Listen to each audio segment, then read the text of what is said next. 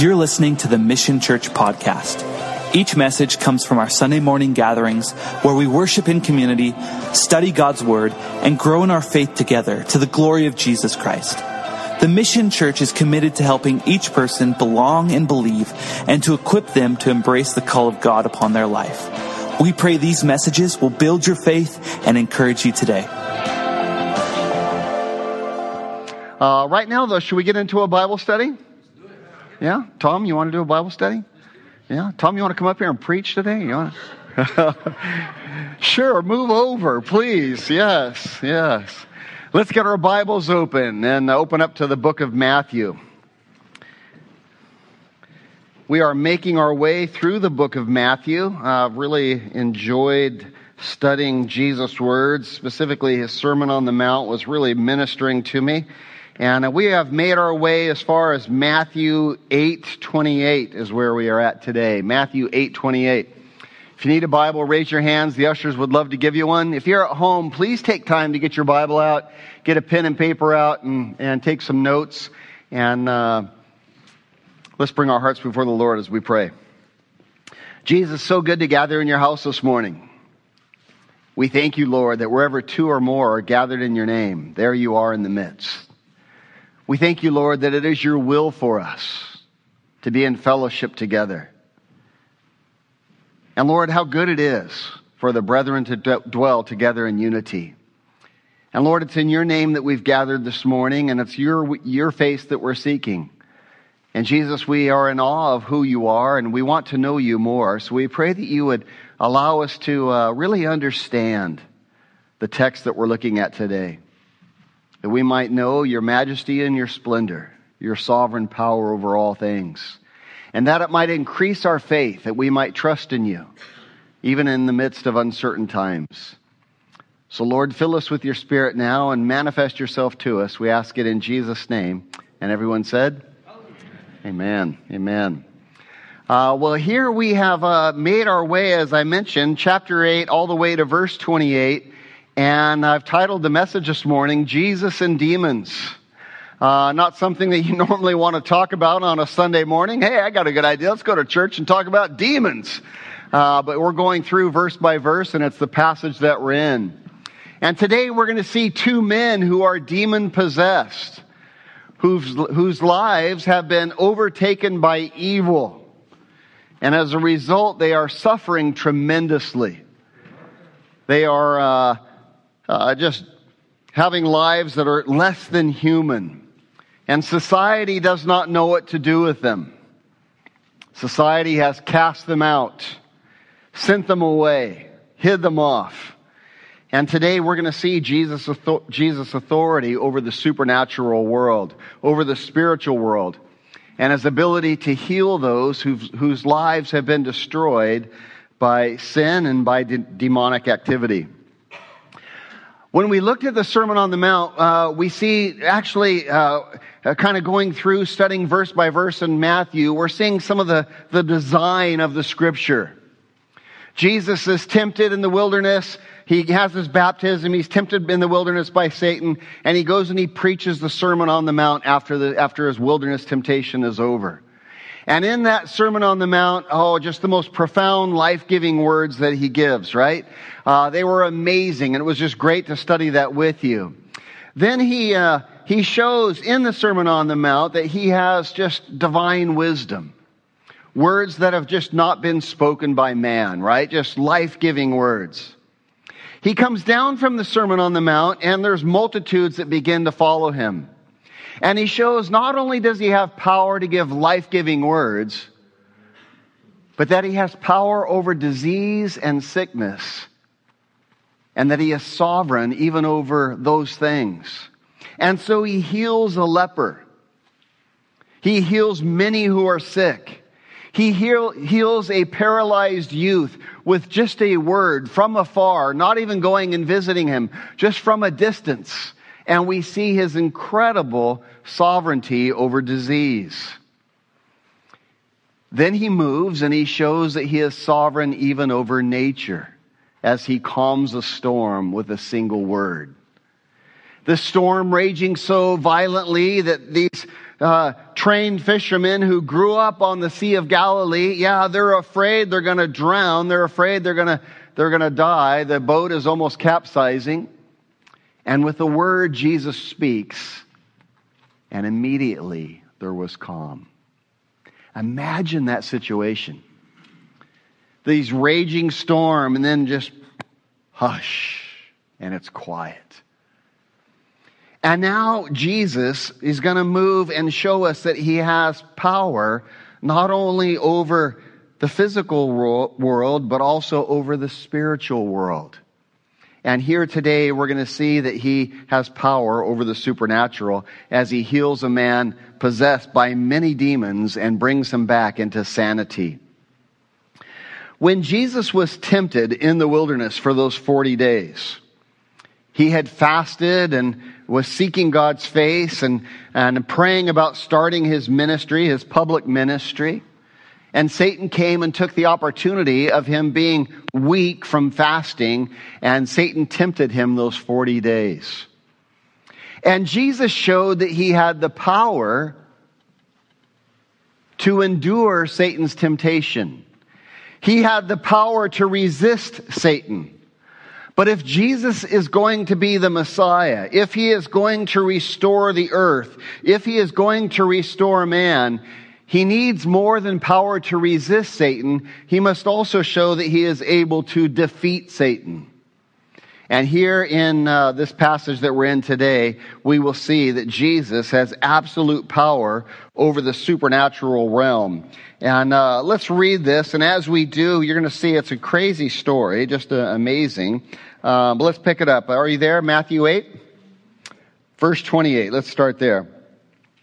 Now, when he had come to the other side, that's the other side of the Sea of Galilee, he had been up on the northern side of Sea of Galilee, uh, where Capernaum is.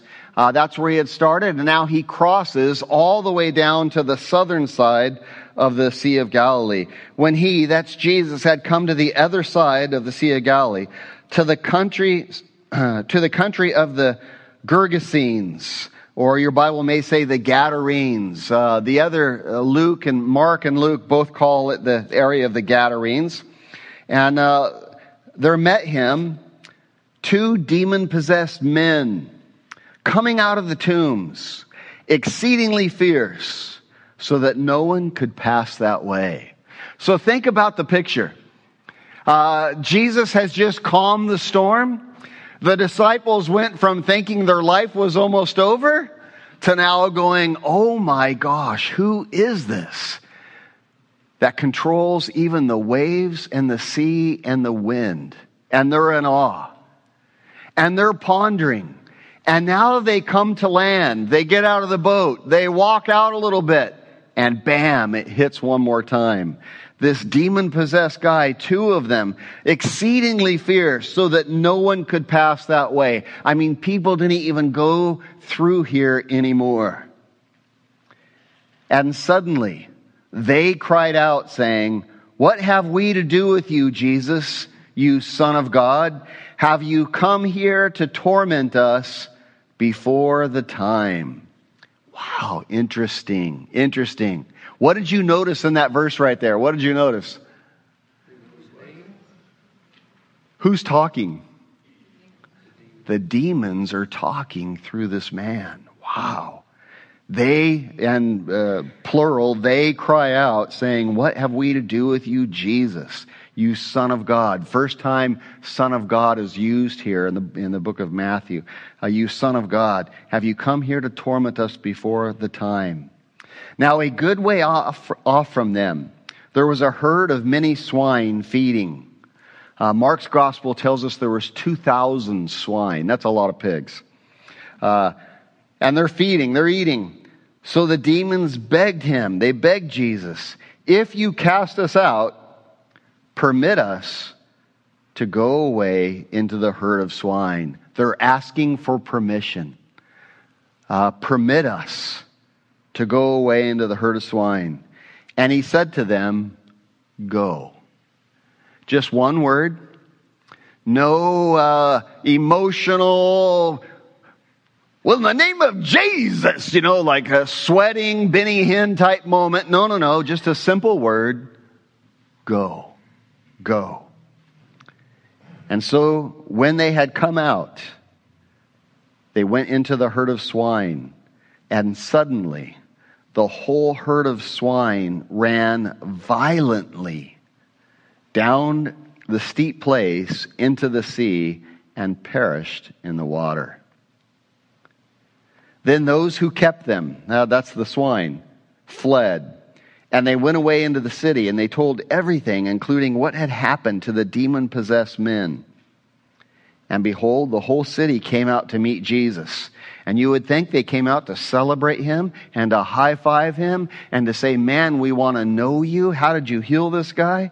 But look at this. The whole city came out to meet Jesus. And when they saw him, they begged him to depart from their region. So he got into a boat, crossed over, and came to his own city, back to Capernaum. Crazy. Just amazing. Uh, what a story. How wild is that stuff? Imagine being one of the disciples, man. I mean, you're like, uh, this is great. You're doing these miracles. Oh, cross over the other side. Okay, great. Yeah, they get in the boat and now like, oh, the storm, we're dying. Then it's calm. Now, just like, wow, talk about a range of emotion, right? I mean, what an experience. And what does this do to you as you hear this story of Satan and these demons and the being cast out? What do you think of all this?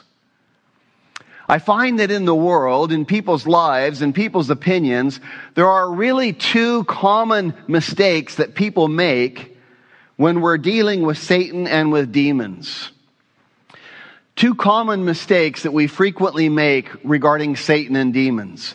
Number one, we think that they're not real.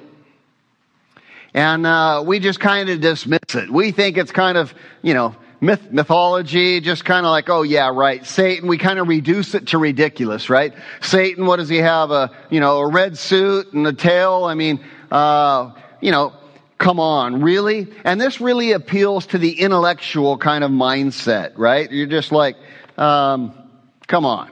I just don't believe it. And so we reduce it to ridiculous. Another mistake that we make as humans in looking at Satan and demons is we begin to over spiritualize it. And that we see Satan everywhere. Uh, this is common more in the, in the charismatic church and maybe more in the charismatic Christians. And, you know, we just see Satan everywhere. Uh, you know, I think it appeals more to the emotional side of uh, people who are more emotionally driven. Uh, so, you know, I think you know what I mean. You get a flat tire and they're like, oh man, the devil's really harassing me. I got a flat tire. Your computer crashes and it's like, oh man, I'm under spiritual warfare you get a, you know, some different problem, you lose your temper, whatever, and you're like, the devil made me do it. No, that wasn't the devil, man. That was you, right? That was just you. Or I've heard this one a few times. Oh, when my spouse gets angry, I think something happens, man. You can see the devil in his eyes. His eyes change. Yeah, and we see, you know, some see Satan everywhere. Um, I mean no disrespect on this, but I will say it's spiritually naive to over spiritualize things. Uh, to believe that demons are at work in, uh, you know, all over the place like that, that when someone disagrees with you or has different beliefs than you do, you think that they're, de- you know, demon possessed or, uh, you know, it's demon oppression or whatever. Uh, I would say this, both of those two positions are extreme. And both of them lack wisdom. We want to be careful. When your PC crashes, it's probably not spiritual warfare. It's probably just everyday life. and uh, we want to be careful that we don't get too much into there. Um, so uh, we don't want to, you know, overdo it there. But on the other side, if we look at human history, uh, for those who are intellectual and they say, I don't, you know, I don't really believe that. Uh, I don't know about that demon and Satan stuff. Uh, if we look at human history, if we look at the history of humanity, we would have to agree that there has been a evil sway all throughout history. It's always been present. If we look at human history, we see that there's wars and there's genocide and there's slavery and there's prostitution and there's racism and there's evil despots who just, you know, are cruel and, and, you know, the Kim Jong-uns of the world. It's always been that way. I read an article uh, as I was doing some research for this. I read an article in the New York Times and it said this. In the past 3,400 years, as much as we could really record history, in the past 3,400 years, humans have been at war for 3,132 of those years. Think about that. Out of 3,400 years, humans have been at war for 3,132 years. That is 92% of the time. How do you explain that? And war is not defined as just a couple guys fighting. No, they define war as an active conflict that claimed more than a thousand lives. And that has happened in virtually all of human history. How do we explain that if there is no evil? Right now, there are 10 wars being fought on the earth. And that is historically low. The average is 30, if I remember the article correctly. Average of 30 wars being fought on the earth at all times. Crazy. At least 108 million people have been killed in war in the 20th century alone. And by the way, if you served in the, in the armed services or if you are serving in the armed services, uh, may we just say thank you. We really appreciate what you do for us and that you defend our country and that you stand for us and you stand in the gap. But consider uh, just how many, how, you know, the need for it is amazing. Today, the combined armed forces of the world, according to the New York Times, are 21.3 million people serving in, in armed forces. That's a lot of people. China has the world's largest military with 204 million people, and the United States is in second with 1.4 million people. And so here's my point. If the majority of humans just want to live in peace, and we do, how many of you want to live in peace? Right? I mean, how hard could it be? Why can't we do it? If there is no evil force in the world, uh, why can't we do it? And I would say this if we say there is no evil force in the world, we're not looking honestly or scientifically at the present world or at the history of the world. Uh, because there has been this evil sway all along. And to say there is not an evil force in the world is kind of just really living in denial of the evidence. There is something going on for sure. How do you account for everything? How do you account for all the wars? How do you account for all the thefts? How do you account for all the rapes and the murders and the crime and the illicit drug use and the addictions and the pornography industry? Do you know the pornography industry produces so much revenue that they, they out, they, they produce more revenue than ABC, NBC, and CBS combined? How do you explain that? There is definitely an evil sway in the world. And, you know, I mean, gosh, there's so many things. Look at the human trafficking and everything else. And here we see the explanation there's demonic activity in the world. It's real. It's real. And the demons are powerful. We learn from this story that we are no match for the demonic activity. And it's not to be winked at. We would be doomed without Jesus Christ intervening on our behalf, keeping us safe. We would be doomed. And I tell you what, I personally have experienced the presence of evil.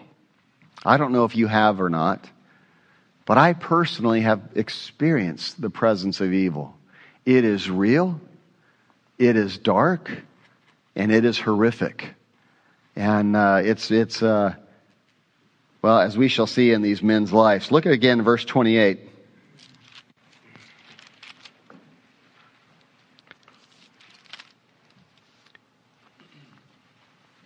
he comes to the other side, and it's interesting. These demon possessed men, they come to meet him, which is interesting. Luke's gospel actually says they come and worship. And worship doesn't mean worship like we love you, but they come and they are in reverence of him. They know who he is. And they come and look at this, out at this, look what this guy's life is. This man is living in the tombs. He's exceedingly fierce so that no one could pass this way or that way. Amazing, right? Just amazing. These men were demon possessed. Luke's gospel tells us that uh, Jesus asked them, What is your name? And what did they respond? You Bible scholars who know this, what did they respond? Wow. Yeah. I am Legion legion. And legion is a word that was very common in the Roman era, right? And it meant a, a, an army of 6,000. Now that doesn't mean there were 6,000 demons in there, but there were many of them. He says, they said, we're a legion. And this man was controlled by them. They had controlled his life. They're speaking through him. He's just a host at this point. Crazy. And notice what they have him doing. Uh, they're controlling his life. He's living in a cemetery. Why a cemetery? Well, it seems that these demons, they're fascinated with dead things, with what is decaying, with what is vile, with what is, you know, just profane. Uh, Luke's gospel said that this, this man had been in this situation for a long time. And he's living with like this subhuman behavior. Luke's gospel says he's running around naked. He's cutting himself. He's in agony. He's screeching. And hard to fathom why anyone would live this way. But if you look at the world and you look what happens when people get far away from God, it becomes astonishing at how some will live their lives, does it not? I mean, what is the fascination with death? I don't understand it. Not only are they dwelling in tombs, but the Bible says that they're fierce. Again, Luke's gospel says that he would break these chains. They tried to chain him. They tried to control him first, to put him in a, you know, in a room and that kind of, that didn't work. Then they chained him. They broke the chains and now they have just given up on him and they've sent him away and he's living in a, uh, in a, uh, you know, in a cemetery. Just crazy. And Luke's gospel also tells us that he's tormented. He's not living, he's not having a good time. He's screeching, he's crying out. Interesting, by the way, Luke's gospel says he's cutting himself. We see how popular that is becoming again now, how common that's becoming again now. He was cutting himself with stones. He was harming himself. And I want you to know this was not a physical problem. This was not a psychological problem. This was what?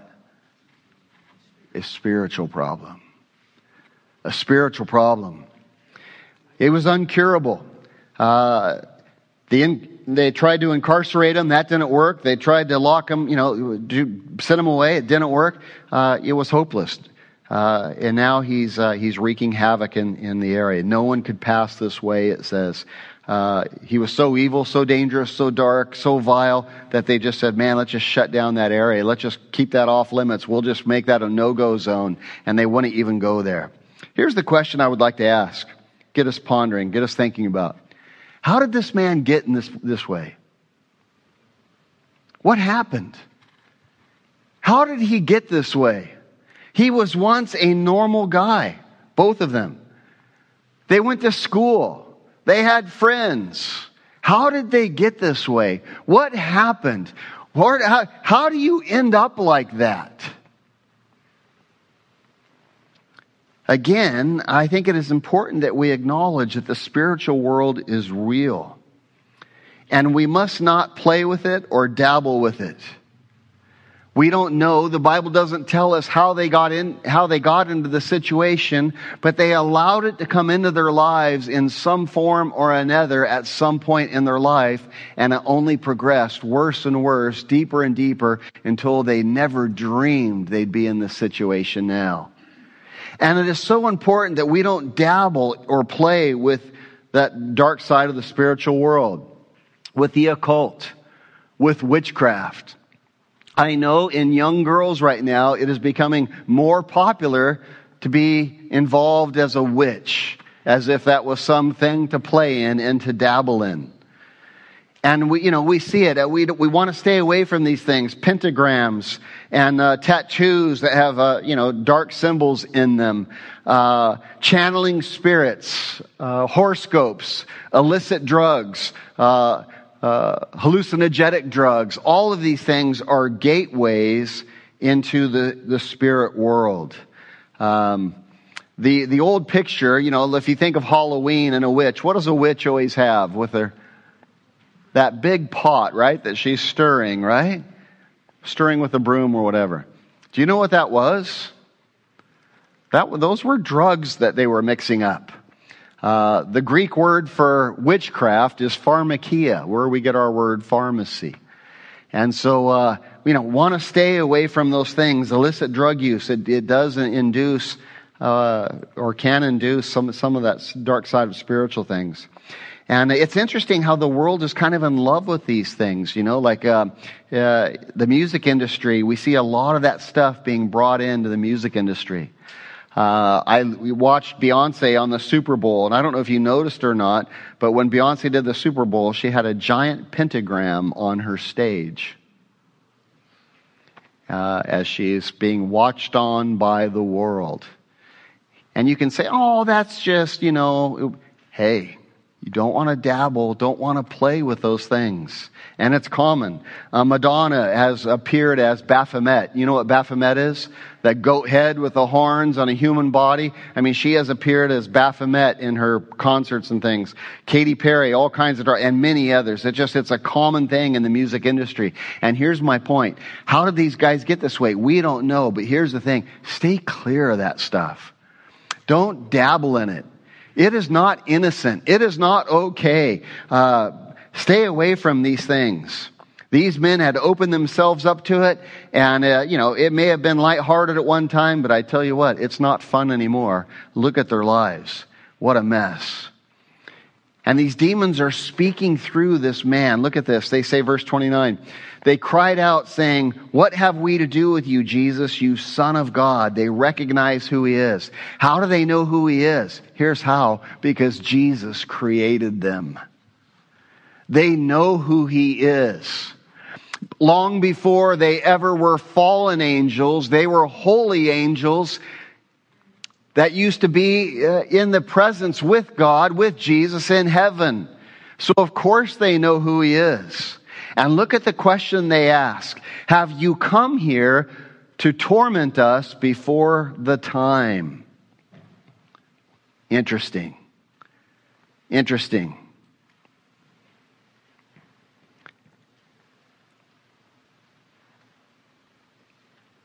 I, I, you know, I want to back up just one second and look at this. They call Jesus the Son of God, and, and uh, they know who Jesus is. The demons know who Jesus is. It's interesting, by the way, the disciples, they're still learning who Jesus is at this point. Uh, when Jesus calmed the waves and the sea and then, you know, everything was, was still, they said, who could this be? Right? They're still learning who Jesus, but the demons know who Jesus is. But here's what I would uh, have us hold on to. It's not enough to know Jesus is God. The demons know that. It's not enough to know that Jesus is God. We have to obey him as God. Lucifer, and again, Lucifer and the angels, they always knew Jesus was God, but that doesn't mean they obey him as God. And uh, a verse for that uh, um, is uh, really apropos for this is in James, James 2. Um, let's read this together on the screens. Let me hear you read this. You say you have faith, for you believe that there is one God. Good for you. Even the demons believe this, and they tremble in terror. How foolish. Can't you see that faith without good deeds is useless? Here we see the demons very much trembling. They're asking permission. They're uh, in reverence of Jesus. They believe there is one God. Believing that Jesus is God is one thing, but actually making him the God of our life is entirely different. It's not enough to believe that Jesus is God.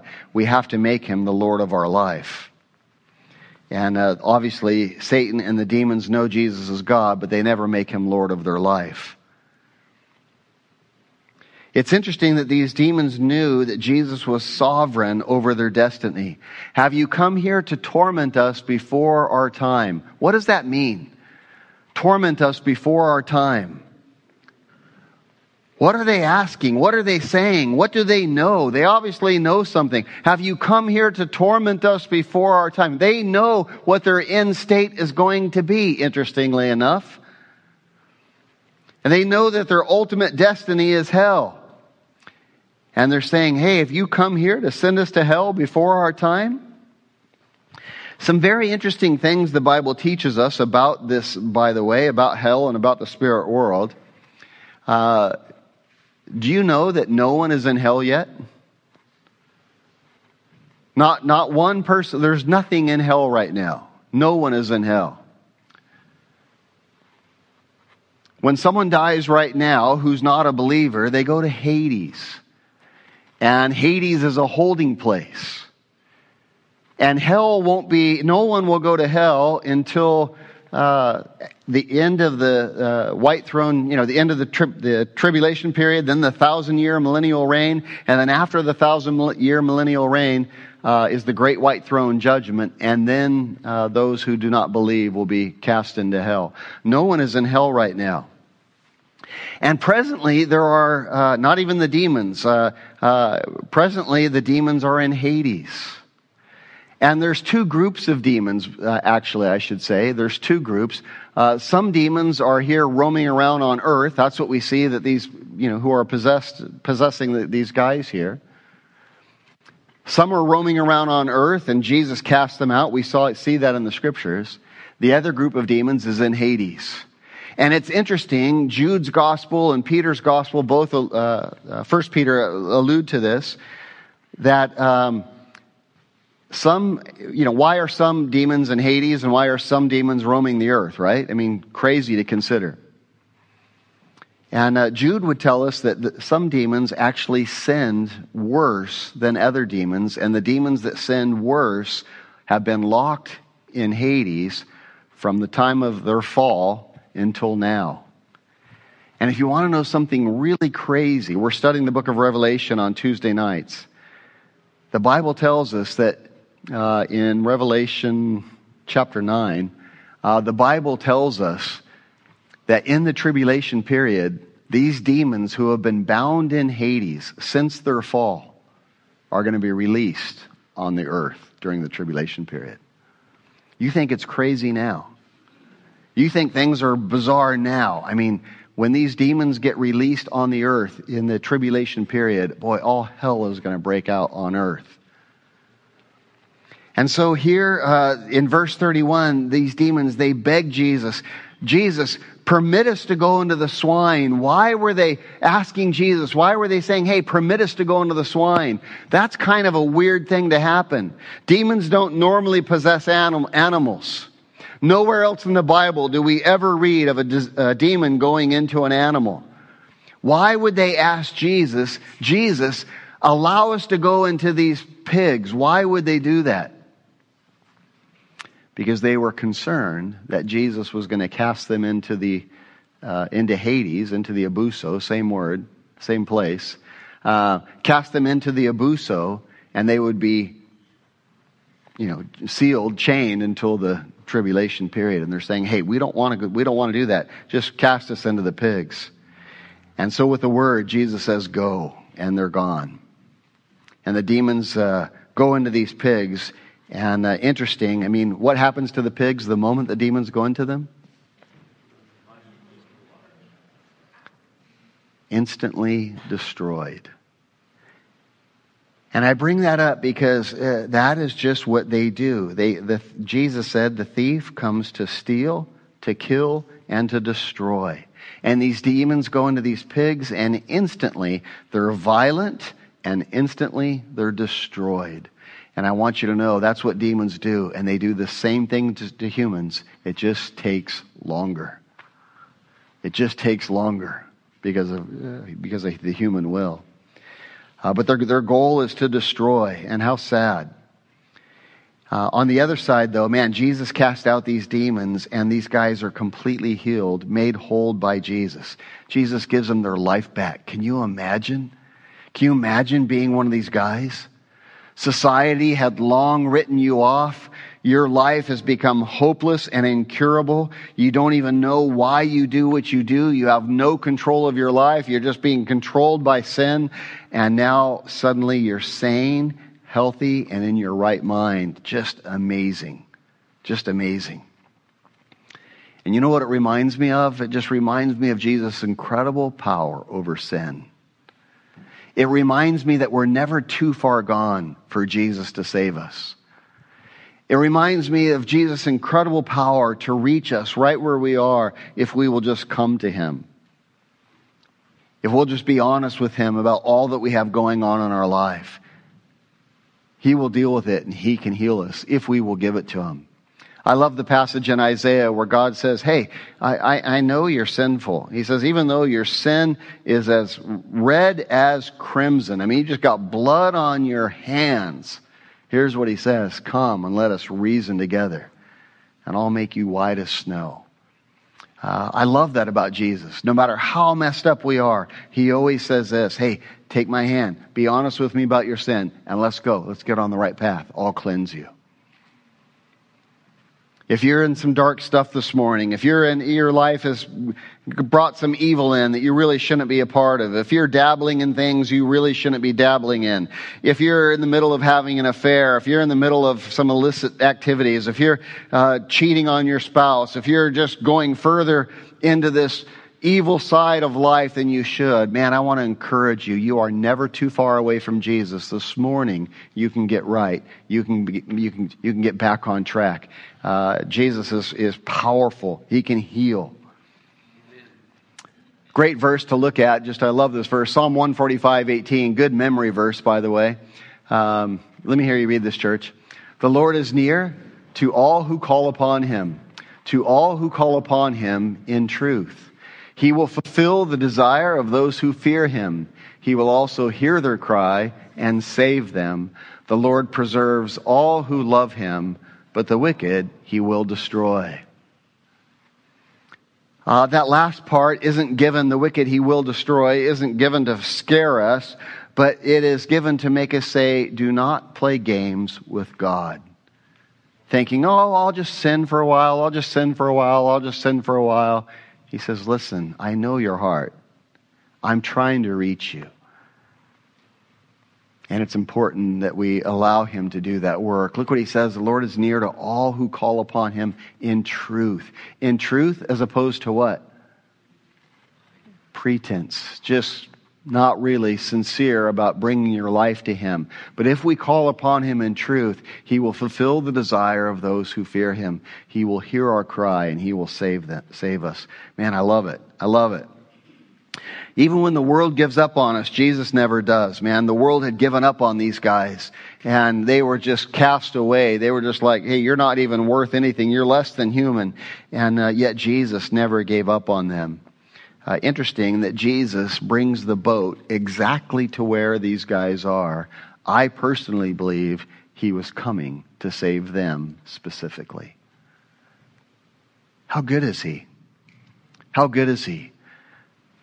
Just like the woman of Samaria in John chapter 4, he just made a direct you know, appointment with her. I think Jesus had a direct appointment with these guys who were in torment from sin.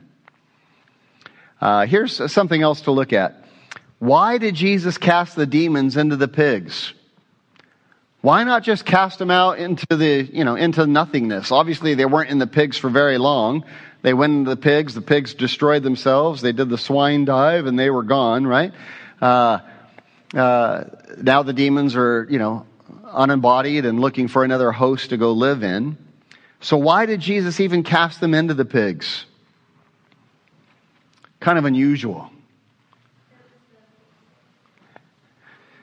I think there are two things I'd like to draw your attention to. Number one, to show the men who are possessed that they were not crazy. They were not insane. they were possessed, that the demons are real.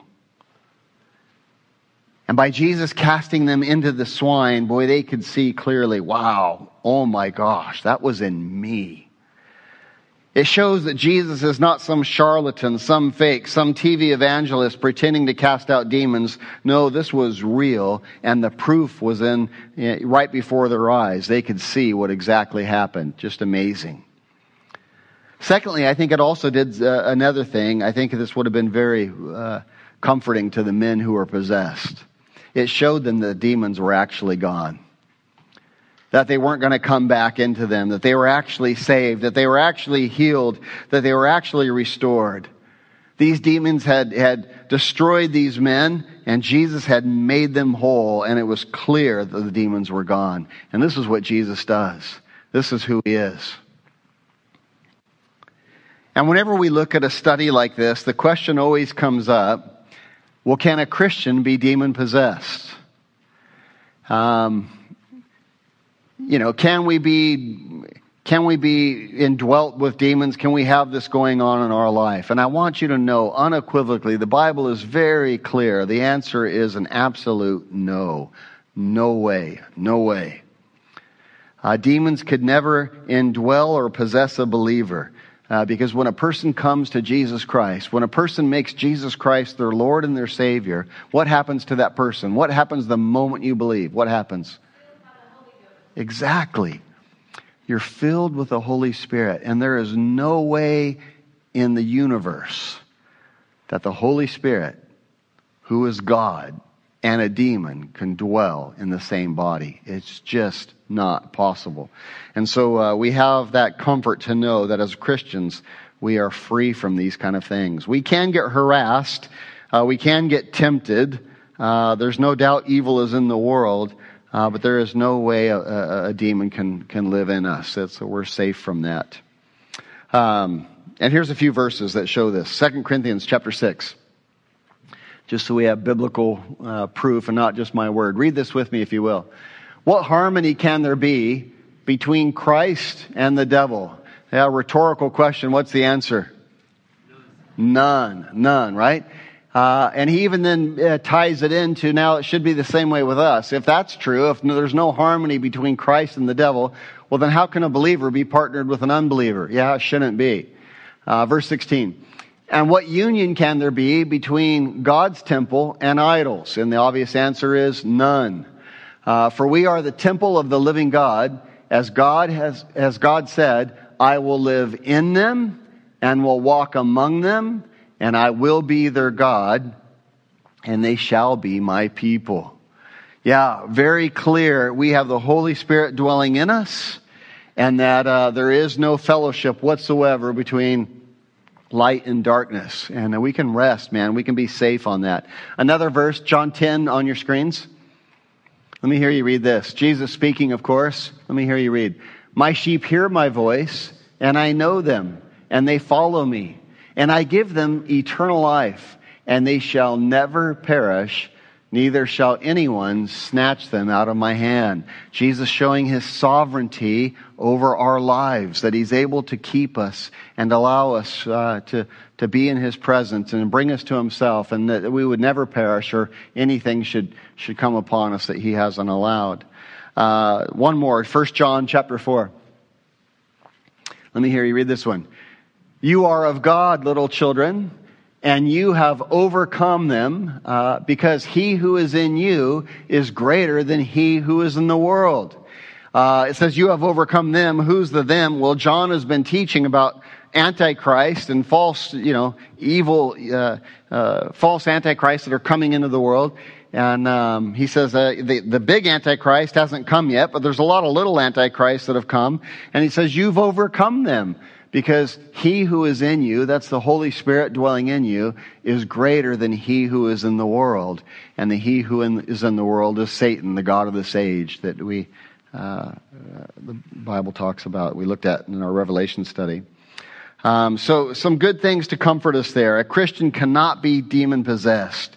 And uh, it is very comforting. How many of you are glad that we are free from that problem? Oh my gosh. I mean, we don't realize when we say that, like, oh yeah, I knew that. I mean, of course I know. Well, do you worship because of that? Do you worship because, do you know how freeing that is to not, to have that privilege?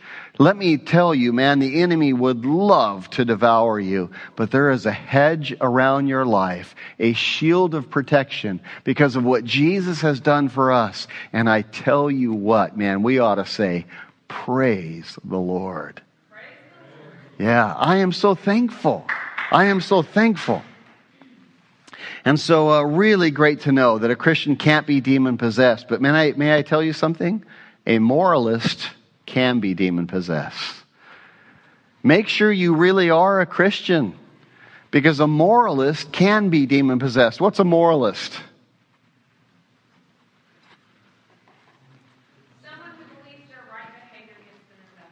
Ah, really? That girl's on fire.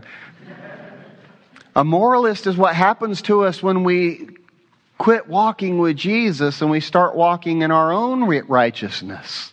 When we've been a member of a church for so many years that Jesus now is just not even really on our heart and we just think it's all about being good. That's a moralist. And Jesus gives great concern, gives great warning, says, hey, pay attention. That is not a safe place to be. Do you remember the story, Matthew chapter 12? Look at this. Uh, Jesus taught on this, speaking to the moralist. Matthew 12. Let me hear you read this, church. When an unclean spirit goes out of a man, he goes through dry places, seeking rest and finding none. Here we get a picture of uh, someone who had a demon in them. Their life was bound by all kinds of problems. Maybe they had a drug addiction. Maybe they had a all kind, you know, who knows what, right? I mean, uh, could be anything. But they get that unclean spirit out of them. Well, the unclean, unclean spirit then goes through dry places, seeking rest and finding none. Uh, they're looking for someone to inhabit. Crazy, right? Verse 44. Then he says, that's the unclean spirit. Then he says, I will return to my house from which I came. And when he comes, he finds it empty, swept, and put in order. Interesting. What does that mean? Hey, Jesus is saying it's really a dangerous thing to clean up your life without me to start thinking that, oh, well, I just believe in spirituality. I'm just, I'm not going to do this anymore. I'm not going to do that anymore. I just, yeah, I mean, I just, I'm spiritual. I'm trying to be a good person. I think as long as you do more good than bad, Jesus says that, uh, uh, well, let's go on in the verse.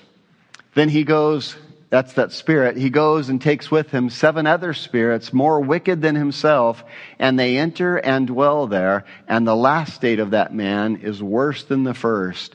So shall it also be with this wicked generation. Those are Jesus' words, not mine.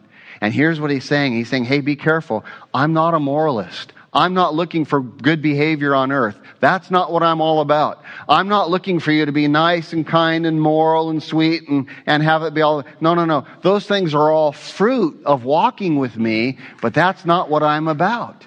I'm about, I created you to know me, to have a relationship with me. I want to cleanse you of your sin. I want to wash you. I want to walk with you. I want to do a life with you. I want to use you to build my kingdom. That's Christianity, not moralism. And I would say be careful, man, because it is easy to fall into the rut of moralism. Uh, in the book of Galatians, Paul wrote to the early church who had that problem. He said, Oh, foolish Galatians, who tricked you that you should so quickly fall from the truth? Right? That you just, you think it's all about a moral lifestyle, and it's not. And, uh, you know, important that we don't, we don't allow that to, uh, to come into our, into our world. Um,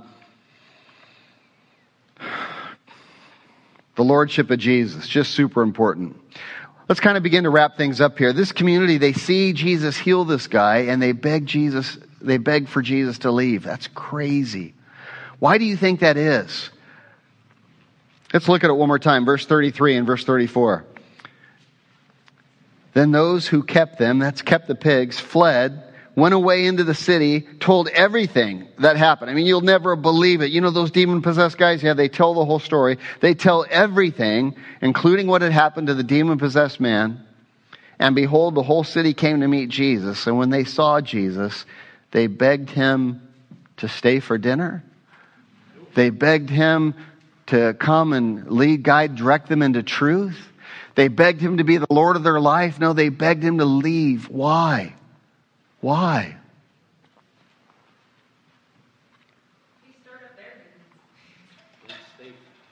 What's that? Unsafe. Unsafe. Afraid. What are they afraid of? Changing them, turning, turning their lives right side up, we should say, right? Uh, interesting, man, just crazy. Uh, it's sad that they did not properly discern that God was in their midst. God came to them to save them. Jesus came to them to save them, and they did not properly discern that He was in their midst. They missed the opportunity. And do you know why? I think they loved their animals more than they loved people. I think they loved their swine more than they cared about these two men who were demon possessed. I think they were more worried about losing their profits than they were being in the presence of Jesus Christ. I think they were more concerned about their business than they were concerned about coming to Jesus. I think they just wanted to get back to their own little world. Crazy place to be. That we would be so caught up with our own little world and making money that we would miss it. A, a man healed this, these guys whose lives were ruined and their hearts were so hard they weren't even moved by it. They don't even care that a Savior is at hand. They just want to get back to their business. And that's our flesh, man. It's selfish. Um, and we have to be careful, man. Uh, I know it's easy to do, especially for men, uh, especially for businessmen. You know, you get so caught up in business that business has all of your heart, all of your mind, and all of your strength. And Jesus gets a little bit of leftover on weekend, maybe on Sunday morning, but uh, he's just not who your life is about. And uh, uh, we're basically doing the same thing, right? I mean, we're saying, hey, no, depart, man. I got to get back to work. We got to get more pigs. Got to make more money. Got to make more profits. Dangerous. If you find that you are, you know, in a dark situation, if maybe you're pushing Jesus out, if maybe you've been dabbling in things you shouldn't be, man, pay attention. These people of Gadara did not recognize their visitation, and may it not be the same for us who are sitting here today. Jesus came to them, and Jesus is coming to us today with the same message. May we take it to heart. May we t- take it to heart. I want to close and wrap things up with this. I want to close with a, a lesson on the dangers of following God from afar. Uh, kind of interesting. Um, we can't be totally dogmatic about this, but I think it's, it's pretty safe, and uh, you can make up your own opinion on what I'm going to teach you right now. Um, here's the question What are pig farmers doing in Israel? What are pig farmers doing in Israel? Pig is, swine is an unkosher meat. It was unclean. It was a sin for Jews to eat pig, to eat pork. Why then are there pig farmers in Israel? What is going on? And it's very interesting. Again, I can't be dogmatic about this. You decide for yourself if you think the pieces fit. But if we go back 1400 years before Jesus, 1400 years before this story of Jesus and the demoniac at, at Gadara, we go back 1400 years to where the children of Israel are getting ready with Moses and with Joshua to cross over from the wilderness into the promised land. Cross over what into the promised land? Cross over the Jordan River into the promised land. If we go back 1400 years, here's what we see. The tribe of Gad, come to Jesus, excuse me, come to Moses, and they say, We don't want to cross over the Jordan. We don't want to enter the promised land. We like this land right here. It's perfect for raising our livestock. You can read about this in, in uh, um, uh, chapter Numbers 32. Yeah, Numbers 32. Uh, you can read all about this in Numbers 32. They say, hey, we don't want to go into the promised land. There's this land right here. We've gotten rich during this 40 years in the wilderness wandering. We have so much livestock now. Uh, and this land is good. It's just, it's, it's verdant. It's growing all kinds of food. Our, our, our livestock loves it. We'll just stay here. And for the tribe of Gad, something very interesting happened. The call of God to be a nation. The call of God to come into the promised land.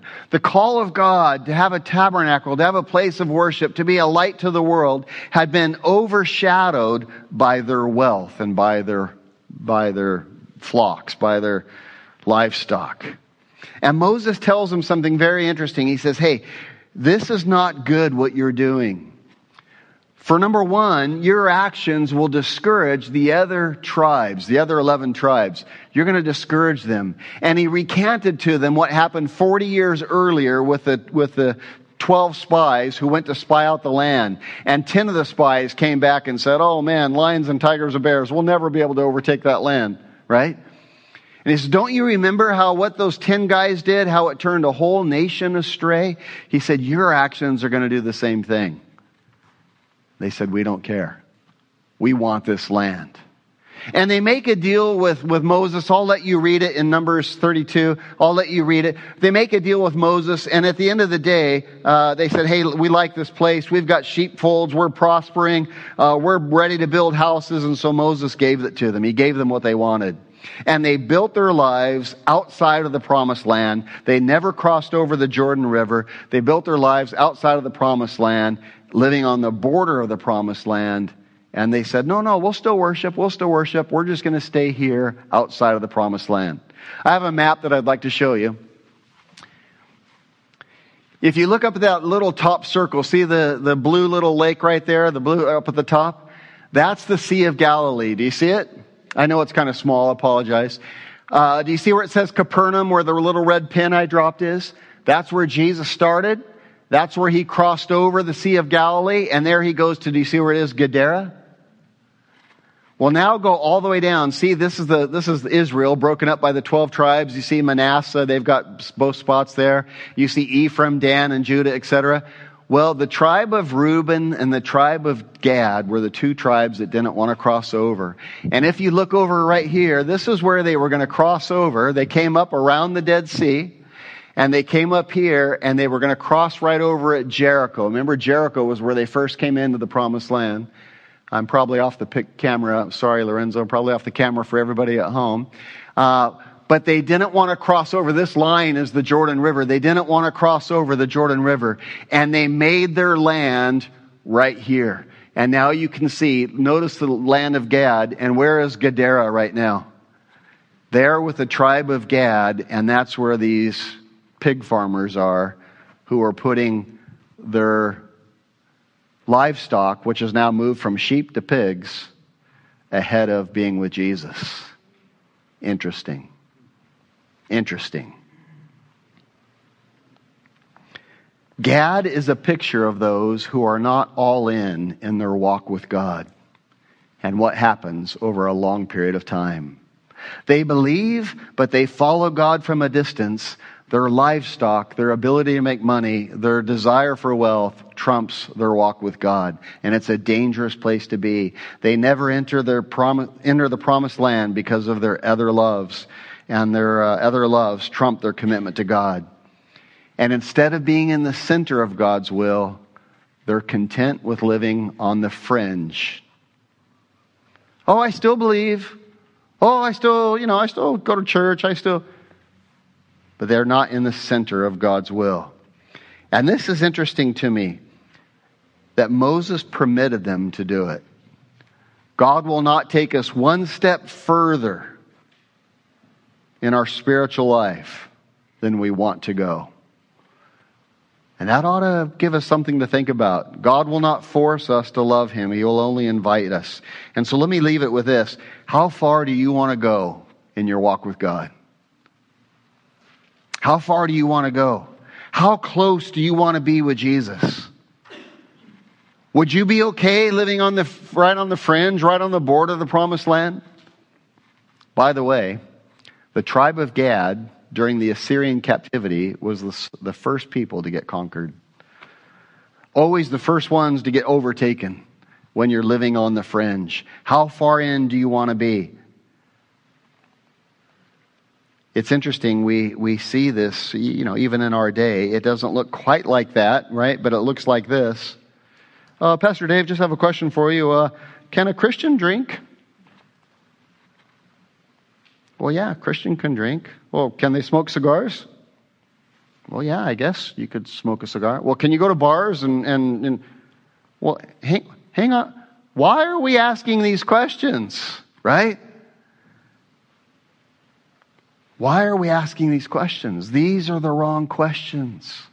Why are we asking, hey, what, how far can we go?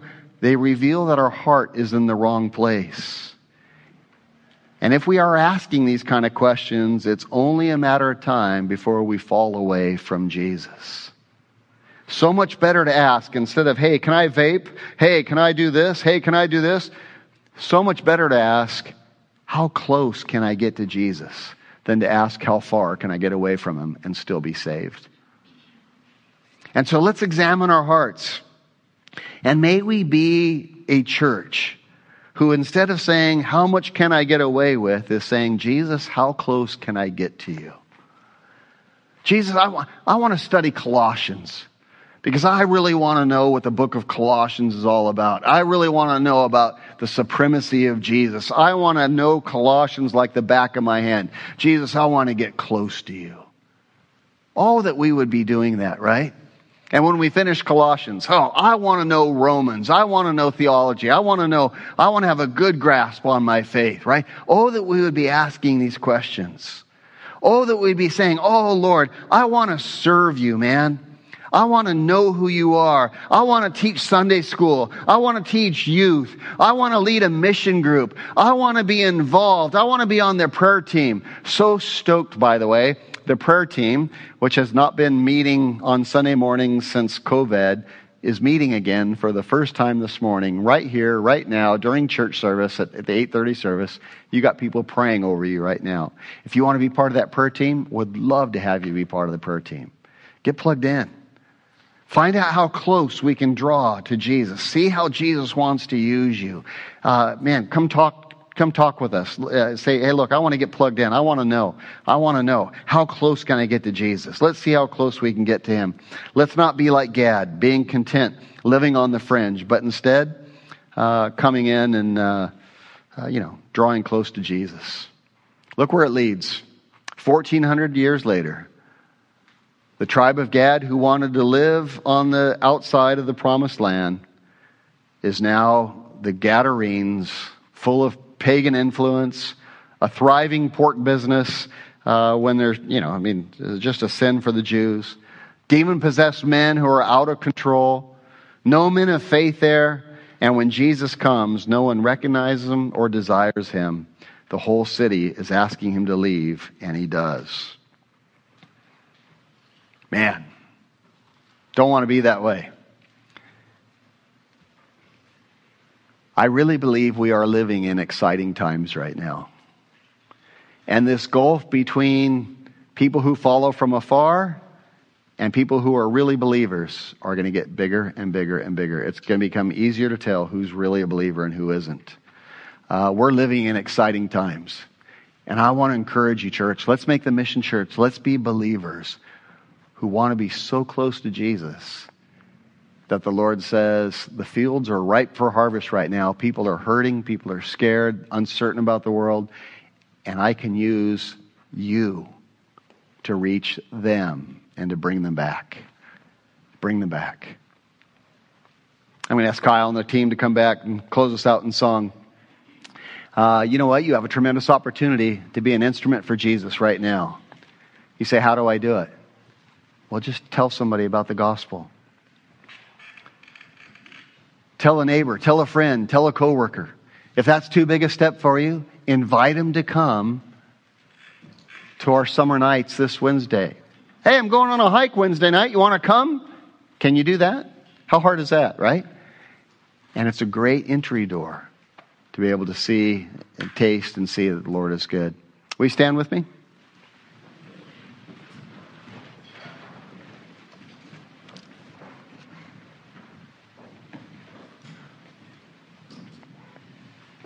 Let me pray for you. Lord, we thank you so much for your grace and your mercy.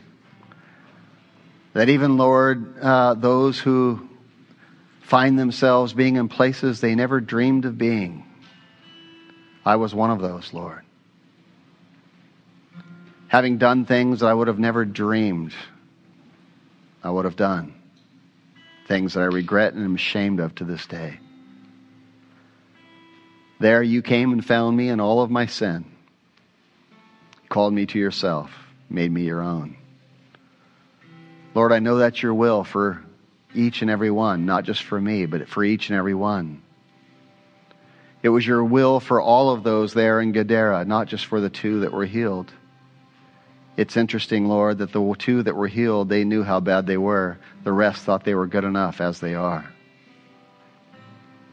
Jesus, thank you for your great desire for us.